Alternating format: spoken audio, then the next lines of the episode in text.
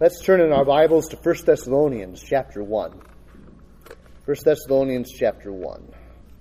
We'll be in verses 8 through 10 today of 1 Thessalonians 1. This is the sort of text, I suppose, what did I expect since the Apostle Paul wrote it? But this is one of those texts that uh, I thought, oh, this will probably be a, a brief sermon. And I get into it and I thought, I'm going to have to cut this short. so we'll see how this goes. Paul has a way, as the Spirit of God bore him along in this process, he has a way of packing so much into so few words. And there's significance in every jot and tittle here. So, 1 Thessalonians 1, verses 8 through 10. I've titled the sermon, The Impact of Repentant Faith. The Impact of Repentant Faith. Since it's been a little while since we were last here in chapter 1 of this epistle, I want to just read verses 1 through 7 as we start out and remind you of what Paul is doing. He's, he's expressing his thanksgiving to God for the Thessalonian church, which is it's a young church. It's faced many uh, stark difficulties in its early months, but it remains steadfast as a church of Jesus Christ though Paul had to leave town suddenly before he was ready to leave them uh, due to persecution. Uh, starting in verse 1, 1 Thessalonians chapter 1. Paul, Silvanus, and Timothy, to the church of the Thessalonians in God the Father and the Lord Jesus Christ. Grace to you and peace. We give thanks to God always for all of you, constantly mentioning you in our prayers remembering before our God and Father your work of faith and labor of love and steadfastness of hope in our Lord Jesus Christ. For we know, brothers loved by God, that He has chosen you, because our gospel came to you not only in word, but also in power and in the Holy Spirit and with full conviction. You know what kind of men we proved to be among you for your sake. And you became imitators of us and of the Lord for you received the word in much affliction with the joy of the Holy Spirit, so that you became an example to all the believers in Macedonia and in Achaia. Well, our sermon text today is just really the further explanation and extension of those first seven verses, where we saw that the gospel doesn't, um, we saw what the gospel does, pardon me, we saw what the gospel does in transforming the elect. Paul said, We know God has chosen you and that He loved you from before the foundation of the world because this is the effect the gospel's had in your life. It didn't just come to you in words and that was it. It came to you in the power of the Holy Spirit of full conviction of the truth of the gospel. And we talked about how that looked in their lives. Though they were in much affliction, they had the joy of the Holy Spirit and they were an example to everyone around them of what the gospel should do in people. So, from that first section of the chapter, we saw the perseverance the gospel works in deeds from new hearts. Paul talked about their, their work of faith, their labor of love, and their steadfastness of hope. Uh, we saw the power the gospel brings of assurance in the Holy Spirit. And we saw the pattern the gospel produces of joy through hardship. So, just continuing those thoughts, verses 8 through 10 speak of this transformation now as a turning, a radical about face, because the object of worship has changed. So that'll be a key word here turning. As I said, it's a radical about face as their object of worship has changed. So I think I'd like to just put the big idea of the text this way. When people believe the gospel, that belief radically turns them around course, we'll get more, much more specific what we're saying there. But that's the big idea. When people believe the gospel, that belief radically turns them around. That's the idea here. So let's read verses 8 through 10 where we see that. So, further explanation, we see that word for at the beginning, indicating Paul is elaborating more on what he's just said. For not only has the word of the Lord sounded forth from you in Macedonia and Achaia, but your faith in God has gone forth everywhere, so that we need not say anything. For they themselves report concerning us the kind of reception we had among you, and how you turned to God from idols to serve the living and true God, and to wait for his Son from heaven, whom he raised from the dead, Jesus, who delivers us from the wrath to come. See what I meant about a lot packed into a, a small space? Let's explain the text, and then um, it'll probably take a while to get through explaining the text, but I do have some brief uh, closing applications as well after that. Um, first of all, verses eight through uh, verse eight through the beginning of verse nine, we see that these believers were famous for the gospel's impact upon them. They were famous for the gospel's impact upon them. Not only has the word of the Lord sounded forth from you in Macedonia and Achaia, so the northern and southern Roman provinces in Greece there. But your faith in God has gone forth everywhere. So that, and Paul uses a little, you know, uh, typical exaggeration, hyperbole, so that we need not to say anything. Of course, they didn't stop Paul from preaching. He's just saying, um, in a happy way, it's, it's like we don't have to say anything wherever we go because of what the gospel did in you and how people have heard about it. For they themselves, people everywhere, that is, they themselves report concerning us the kind of reception we had among you. Everyone knows what happened when we came to da- town with the gospel and, and what effect the gospel had in Thessalonica. And it's not just even in these large provinces around you, it's gone forth everywhere. Could be, for instance, um, Perhaps at this point, Paul is already in Corinth and has met Aquila and Priscilla, who recently came from Rome. Perhaps they'd heard about it in Rome. Um, that's very possible. But uh, what, however this happened, we don't have all, all the details. But apparently, Paul uh, and his companions run into people who have heard through the grapevine about the Thessalonian Christians before Paul ever ever uh, met them. So the source and impact of the Thessalonians' repentant faith were now well known. Notice it calls the gospel message the word of the Lord, which had spread abroad from Thessalonica. Um, so the gospel message itself had spread abroad, but so did the story of their repentant faith in that message. It says, Your faith in God has gone forth everywhere. The message and their response to the message, both things are famous everywhere. People everywhere heard of the impact the gospel had made upon these former pagans.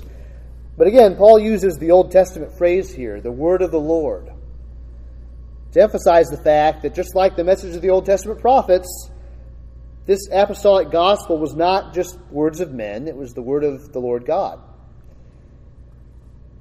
And as the Lord had said, even in the Old Testament, his word would not return to him void. It would accomplish the purpose for which he sent it out.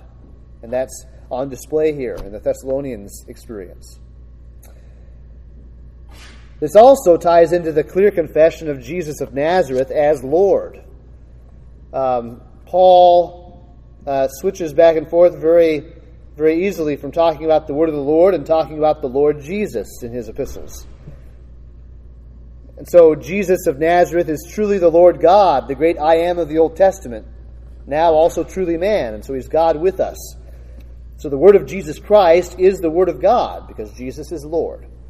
There's uh, that all bound up here a little bit too.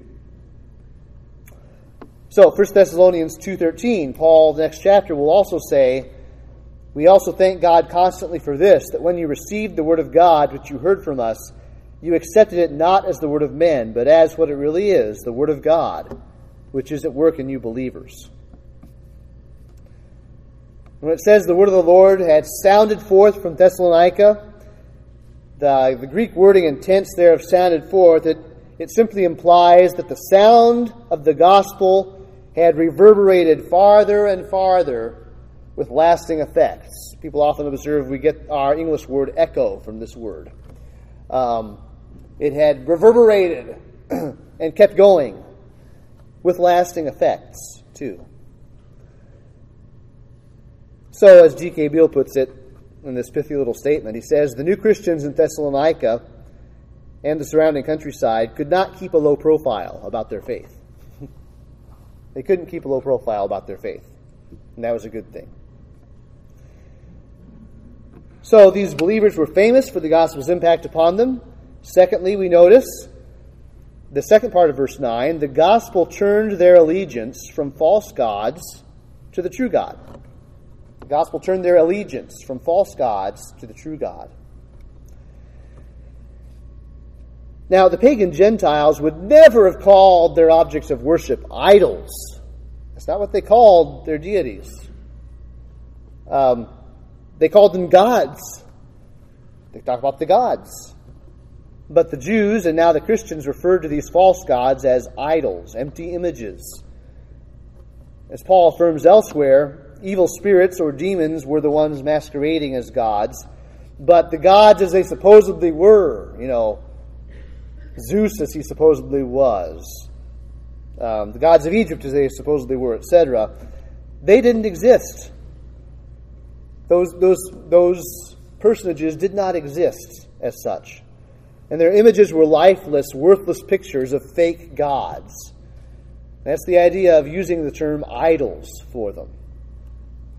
They're, they're useless to serve because they're, they're not true gods, they're fake gods. And, and th- there's these lifeless images that are supposed to represent them. They're just idols. Jeffrey Weima, in his commentary, um, is. Um, I like how he parks on this here about what it must have meant to turn to God from idols in Thessalonica. He says the conversion of the Thessalonians is described in deceptively simple terms how you turn to God from idols. Yet in a society where cultic, it's talking about worship, where cultic and social activities were intimately connected, there was nothing simple about turning to God from idols. Such a total renunciation of all pagan deities also meant a complete rejection of a variety of social events closely associated with the worship of these gods. Such action by Christians evoked feelings of resentment and anger in their non Christian family members and friends. The exclusivity of these Christians, they're this weird cult, clique, was the idea their seemingly arrogant refusal to participate in the worship of any god but their own deeply wounded public sensibilities and even led to charges that they were atheists. That was the term the Romans eventually used as a slur for the Christians. They're atheists, they're against the gods, they don't believe in the gods. Citizens of Thessalonica worried whether the gods, whose home on Mount Olympus they could see a mere 50 miles away to the southwest, might punish the whole city for the sacrilegious actions of a few by sending disease, famine, or other natural disasters. Turning from idols also meant a rejection of the imperial cult, the worship of the emperor, thereby potentially jeopardizing Thessalonica's favored status with Rome and the emperor. The conversion of the Thessalonian Christians involved a truly radical break with their previous way of life, a break that naturally incurred the resentment and anger of their fellow citizens, as it mentions in chapter 2, verse 14. So, yes, don't think of this in modern terms. Oh, someone, someone um, maybe was, was into Spiritism and they stopped and they turned to God. Well, that's a wonderful thing if today someone turns from that in our context. But it still wasn't, isn't the same in our context quite as when all of society, all of citizenship, all of family life is bound up with idol worship. And it's not a pluralistic society in the sense that people can just can just um, choose whether or not they want to be idol worshippers. Everyone's expected to be. So this showed the real power of the gospel when these pagans turned to God from idols. And it says they turned to God from idols to serve the living and true God. That word for serving the living and true God is not just a generic word for service, it's based on that word for a doulos, a slave. It's a word that, that was used in the Greek Old Testament for absolute allegiance to God. And then, then as Paul, of course, used it in the noun form I'm the slave, the bondservant of the Lord Jesus. There was this absolute commitment and worship of one God now. One triune God. and it particularly here references the fact that they turn to serve God the Father because then it'll talk about his Son as well, whom, whom they are awaiting.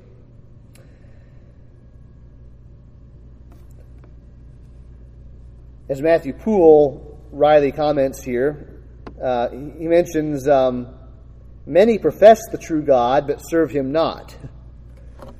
But that wasn't the Thessalonians. They didn't just have a profession, uh, a claim, oh, I've switched gods. They actually were serious about it. Now their lives were devoted to this bond service, this absolute commitment to this one true and living God. Let me take you to the Old Testament text that many people think Paul has in mind here as he speaks of the living and true God. That's a unique phrasing that seems to come from Jeremiah chapter 10. So let's go to Jeremiah chapter 10. It has a lot of connections to this text.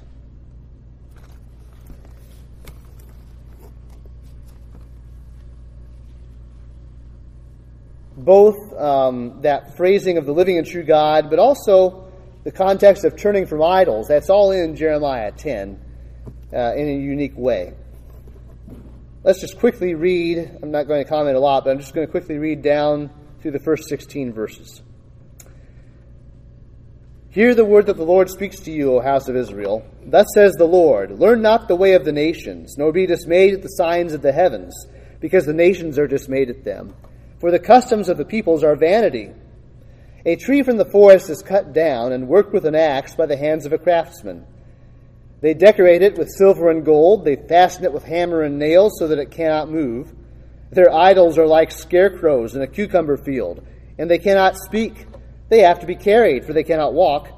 Do not be afraid of them, for they cannot do evil, neither is it in them to do good. There is none like you, O Lord. You are great, and your name is great in might. Who would not fear you, O King of the nations? For this is your due. For among all the wise ones of the nations and in all their kingdoms there is none like you. They are both stupid and foolish. The instruction of idols is but wood. Beaten silver is brought from Tarshish and gold from Uphaz. They are the work of the craftsman and of the hands of the goldsmith. Their clothing is violet and purple. They are all the work of skilled men. But the Lord, here it is, the Lord is the true God. He is the living God and the everlasting King. And there's another connection point here to the fact that the next verse in Thessalonians is going to talk about the wrath to come. At his wrath, the earth quakes, and the nations cannot endure his indignation. Thus shall you say to them, The gods who did not make the heavens and the earth shall perish from the earth and from under the heavens. It is he who made the earth by his power, who established the world by his wisdom, and by his understanding stretched out the heavens. When he utters his voice, there is a tumult of waters in the heavens, and he makes the mist rise from the ends of the earth. He makes lightning for the rain, and he brings forth the wind from his storehouses. Every man is stupid and without knowledge. Every goldsmith is put to shame by his idols. For his images are false, and there is no breath in them. They are worthless, a work of delusion. At the time of their punishment they shall perish. Not like these is he who is the portion of Jacob. For he is the one who formed all things, and Israel is the tribe of his inheritance. The Lord of hosts is his name. And there's the theme of wrath again if you jump down to verse 25. Verse 25 Pour out your wrath on the nations that know you not, and on the peoples that call not on your name. For they have devoured Jacob, and they have devoured him and consumed him, and have laid waste his habitation. It does seem um, to many, because of the unique wording of Paul, that he's getting it, that he somehow has Jeremiah 10 specifically in mind here.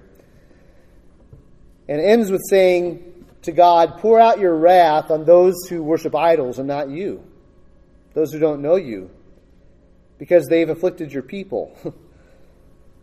but there's another theme from the Old Testament prophets that's also being worked out in the Thessalonian Christians here. Because even people from the pagan nations, the prophets said, would one day seek the true God. That's what the prophets had predicted, and that's what the Thessalonians were experiencing. In fear of God's wrath, they were throwing away their idols. And now they're prepared for the wrath to come. Isaiah 2, for instance, starting in verse 1, the word that Isaiah the son of Amoz saw concerning Judah and Jerusalem. It shall come to pass in the latter days that the mountain of the house of the Lord shall be established as the highest of the mountains, and shall be lifted up above the hills, and all the nations shall flow to it. And many people shall come and say, Come, let us go up to the mountain of the Lord, to the house of the God of Jacob, that he may teach us his ways, and that we may walk in his paths. For out of Zion shall go forth the law, and the word of the Lord from Jerusalem. And farther down that text, it talks about the day of God's wrath that's coming. Verse 12 For the Lord of hosts has a day against all that is proud and lofty, against all that is lifted up, and it shall be brought low. Again, verse 18 And the idols shall utterly pass away, and people shall enter the caves of the rocks and the holes of the ground from before the terror of the Lord and from the splendor of his majesty when he rises to terrify the earth. In that day, mankind will cast away their idols of silver and their idols of gold, which they made for themselves to worship to the moles and to the bats, to enter the caverns of the rocks and the clefts of the cliffs from before the terror of the Lord and from the splendor of his majesty when he rises to terrify the earth. See, if you dig a little bit in Paul's writings, basically anywhere, you dig a little bit, you'll strike oil, or in other words, you'll find out, oh, he's, he sees his gospel ministry as the Old Testament being fulfilled. And these Gentiles, they don't have to wait for the day of the Lord to come in all its fury. They have heard about the wrath to come, and in holy fear, they've repented. And they've tossed their idols. They've realized their idols are worthless, but now they know the living and true God. So, as we'll see in a minute, they're ready for the wrath to come because it won't be directed at them. They're safe in Jesus. But third, as we work through the text, verse 10, the gospel turned their hope from dead idols to the living Savior. Here, Paul is picking up again on that theme of hope in our Lord Jesus Christ that he'd mentioned earlier in the chapter. This future focus. The gospel turned their hope from dead idols to the living Savior. Verse 10 Not only had they turned to God from idols to serve the living and true God, but it also turned to wait for his Son from heaven, whom he raised from the dead, Jesus, who delivers us from the wrath to come. Matthew Poole mentions they did not only turn to the true God in opposition to the heathen, but to the Son of God as the true Christ in opposition to the unbelieving Jews. You remember the context in Thessalonica, how the synagogue had been uh, one of the primary persecutors of the church there. Um, in fact, that synagogue had sent people to follow Paul to Berea and persecute him there too, stir up trouble for him there. But these people, some of them Jews, some of them having been God fearing Gentiles already, but most of them having been pagan Gentiles, um, these Thessalonians uh, knew what many of the Jews didn't want to hear that Jesus is God's Son. And He is the Messiah. He is the Lord of all, and He will come to judge the living and the dead. And He was their hope. It says to wait for His Son from heaven. Of course, that refers to Christ's second coming.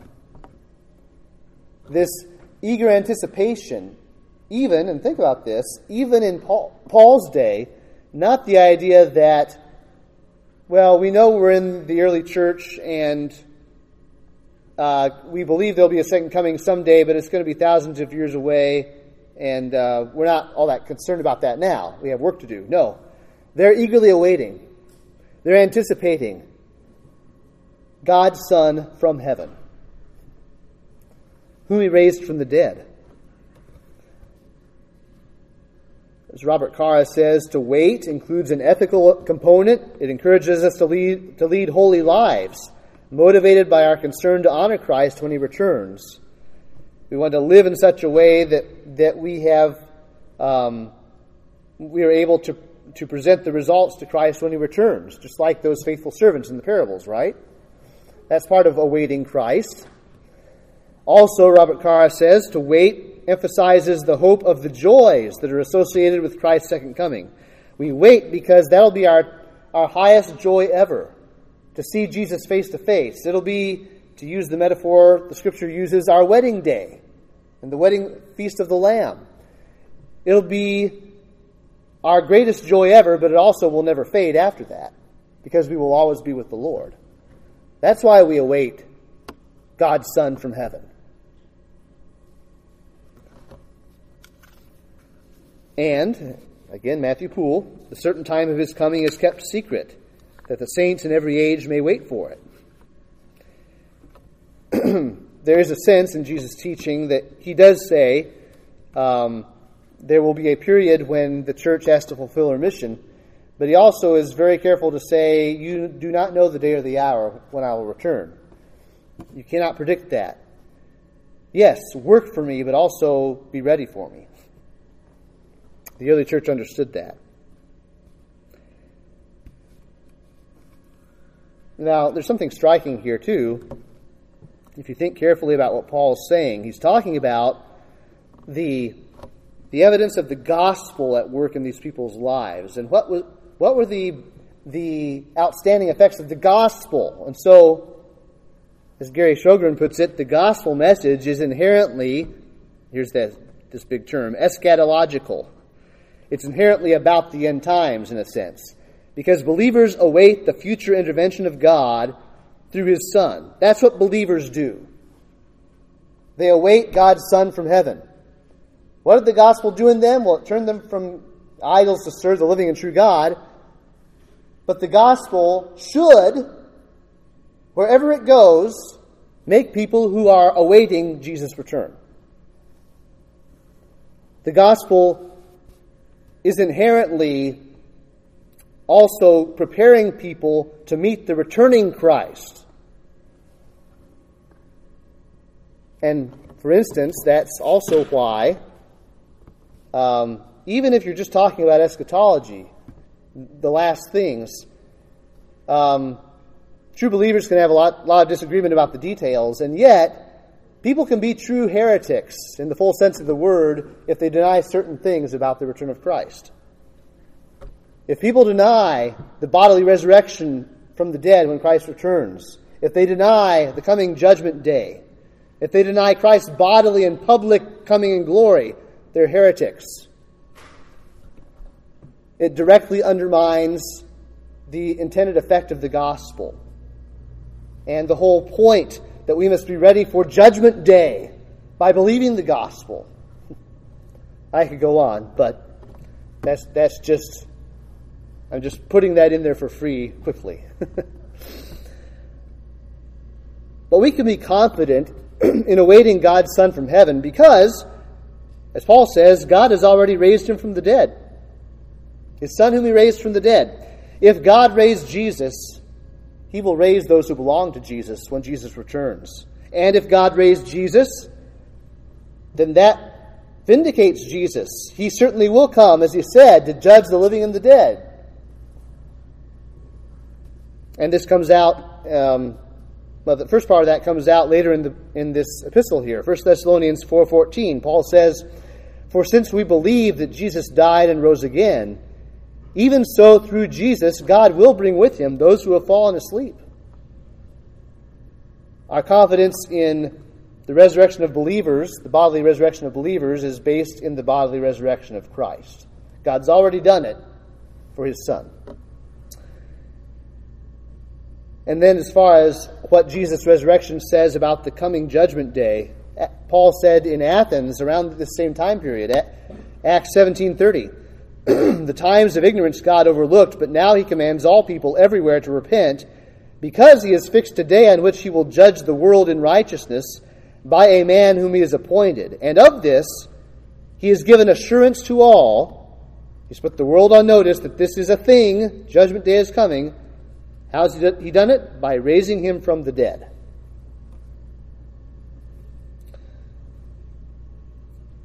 Now, these Thessalonian believers are awaiting God's Son from heaven. So they're awaiting, waiting on him to return from heaven.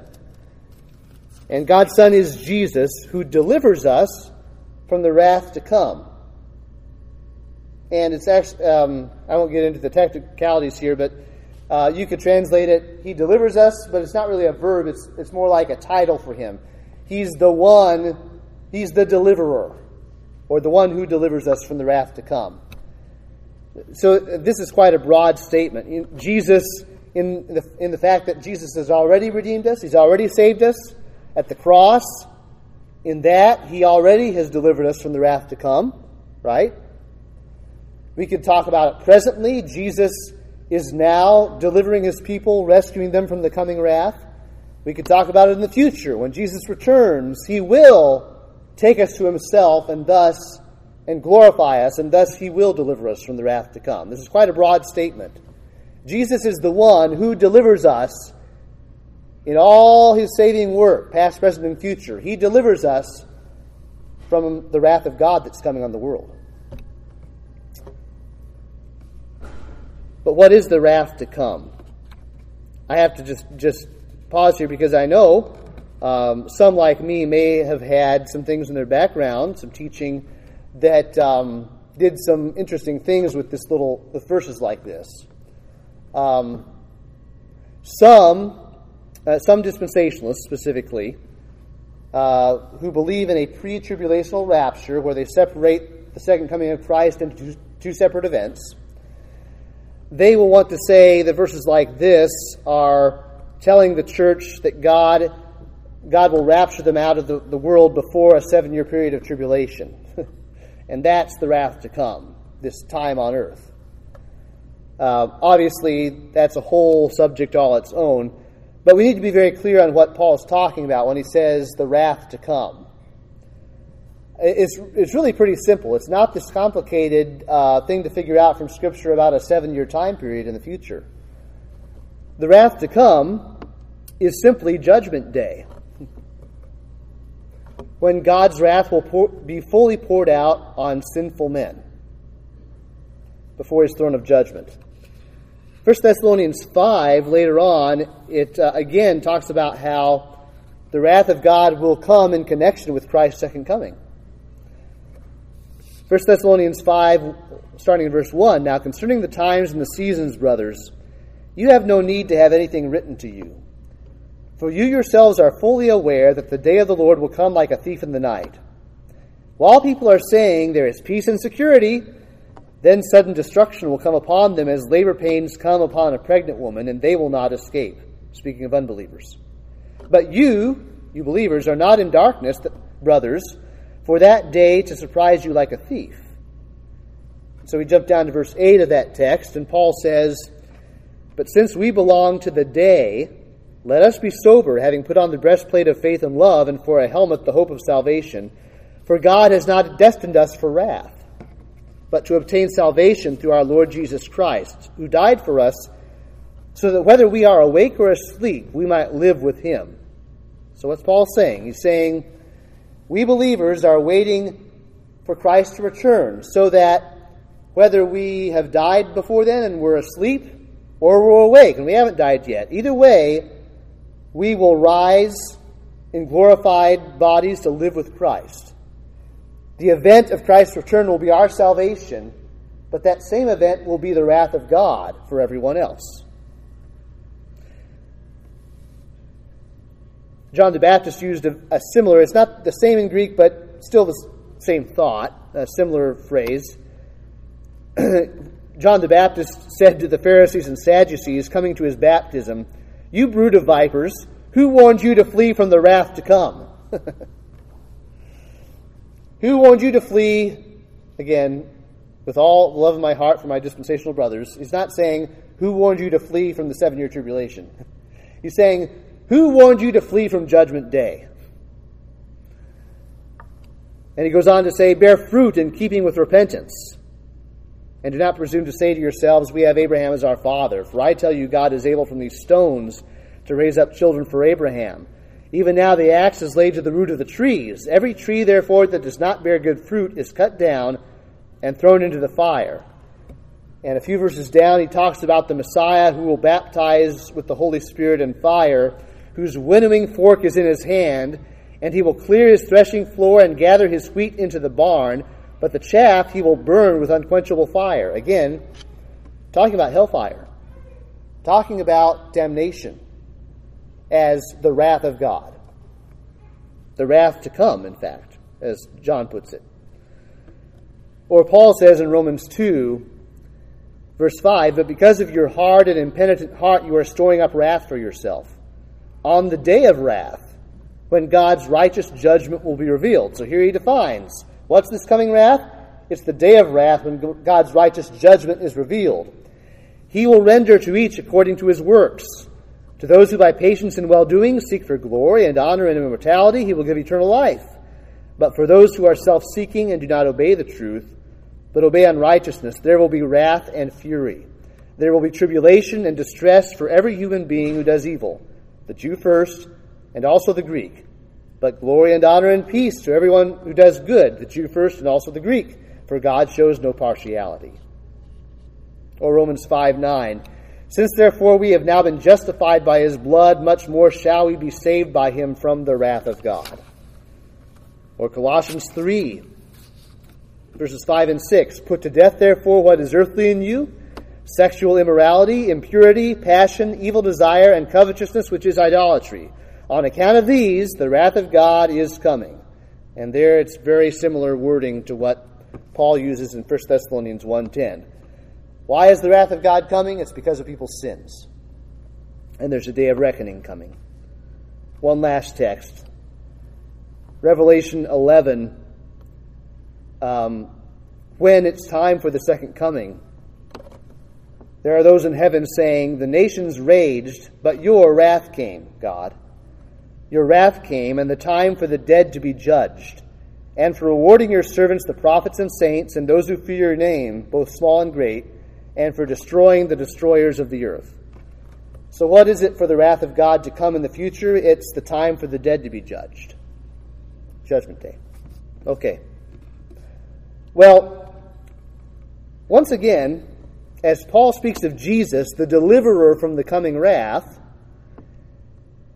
he seems to echo the Greek Old Testament, where these two concepts of wrath and a deliverer or a redeemer come together. And for sake of time, I won't uh, read the whole text, but go to Isaiah 59 sometime, where in verse 18 it speaks of God repaying wrath to his adversaries. But then in the next breath it says, and it's the same term Paul uses for the, the deliverer here, it says, A redeemer will come to Zion, to those in Jacob who turn from transgression. Now, as we've worked through most of the text, let's take a step back a little bit and again, Mr. Weima has good, um, good thoughts here of application. He says, Some contemporary Christians emphasize only serving God in the present, and so fail to anticipate the glorious return of Christ in the future. Others stress the second coming and the New World Order to such an extreme that they devote little thought or energy to serving God in this world. In contrast, the Thessalonians' passion for serving God and so living a holy life in the present is matched by their fervent hope in the future return of his Son. So don't believe the caricature that if you, if you are consumed with eager anticipation for the second coming, you're not going to be doing God's work in the world right now. Don't believe it. In the Thessalonians' case, they had both. They were they had absolute allegiance to God now, serving Him where they found themselves now in this world. They did not neglect service to God in the present. They were absolutely devoted to that, but they were also absolutely awaiting the second coming of Christ. The two go hand in hand. In fact, if you're not eagerly awaiting the Lord to return, you will not serve him now as you ought to do. As Jesus said in the parables, you'll start to say, My Lord delays his coming, and you'll start to abuse what he's given you.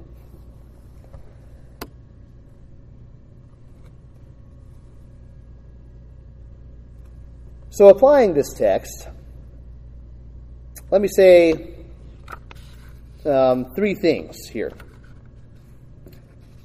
And they should be very predictable from what we've said so far as we've outlined the text. First of all, Christians expect a reputation for your faith. Christians expect a reputation for your faith. Don't let yourself desire to keep a low profile as a Christian.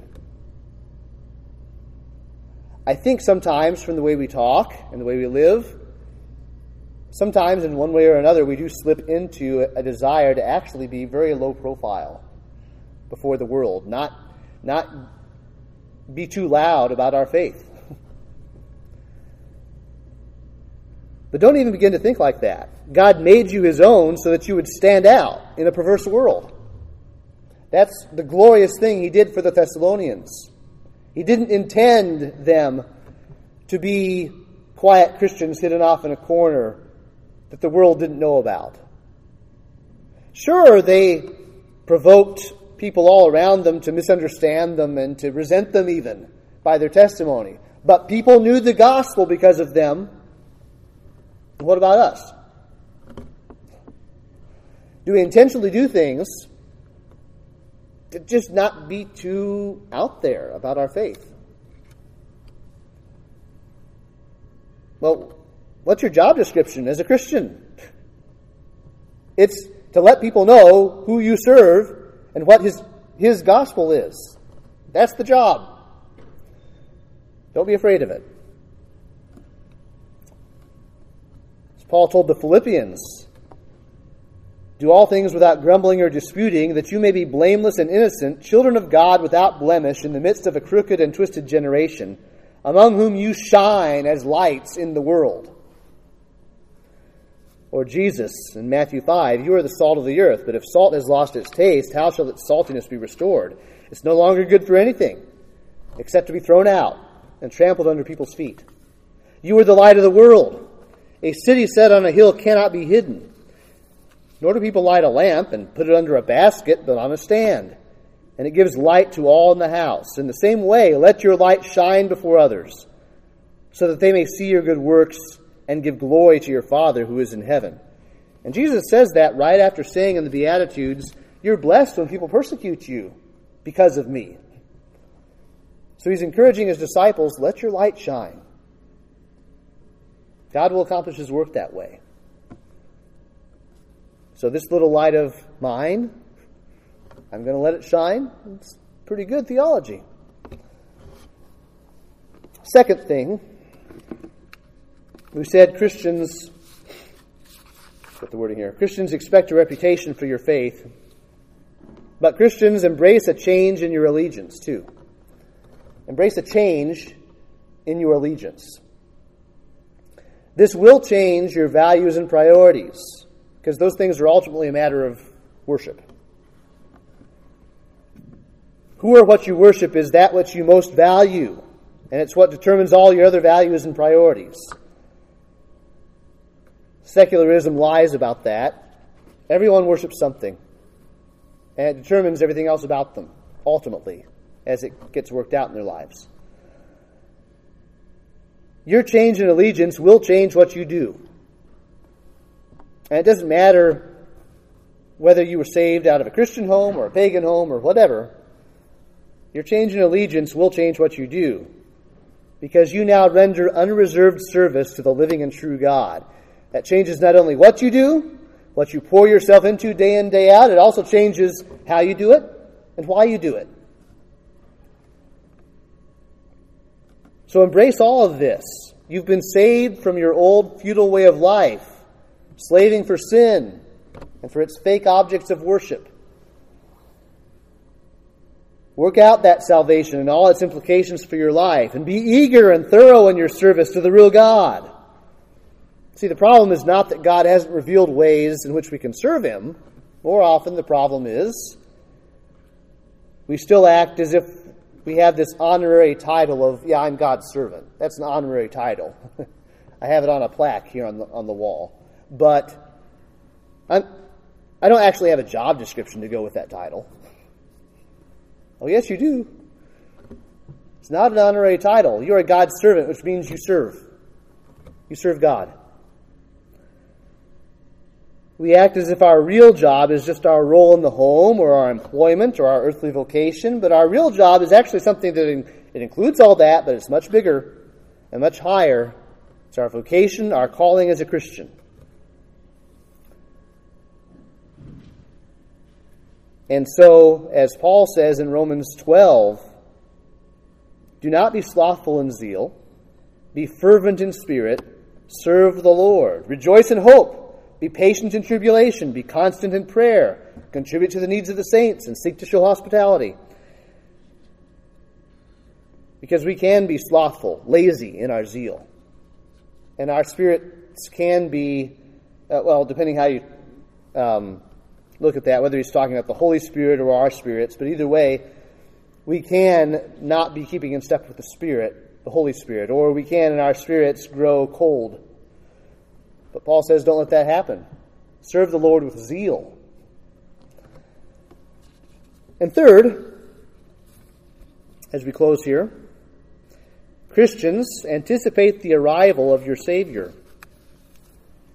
Anticipate the arrival of your Savior.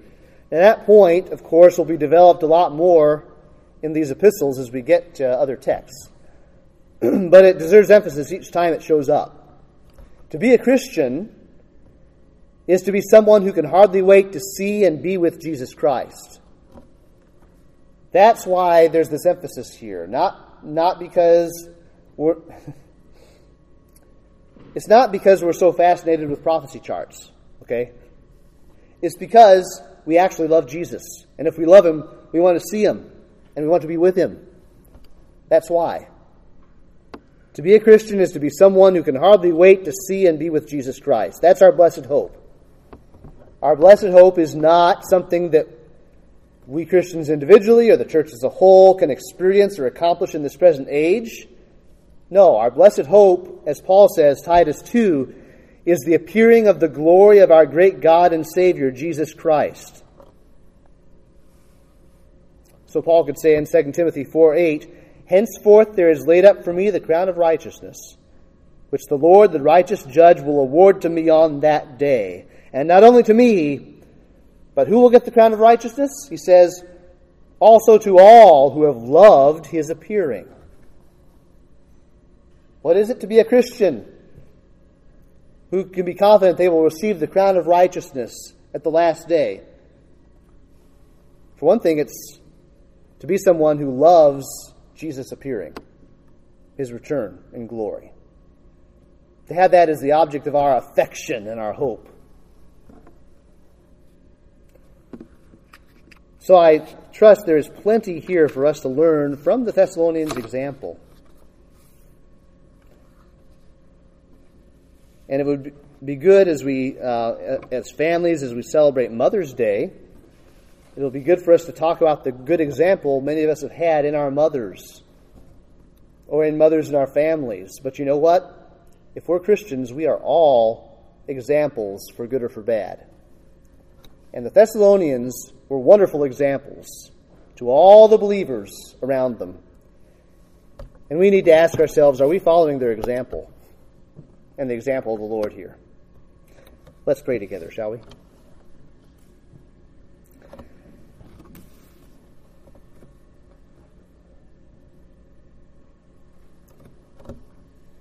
Father, we thank you for the hope of the gospel and for what it does to us Thank you that you've rescued us from empty, useless worship and chasing after useless things that cannot save us.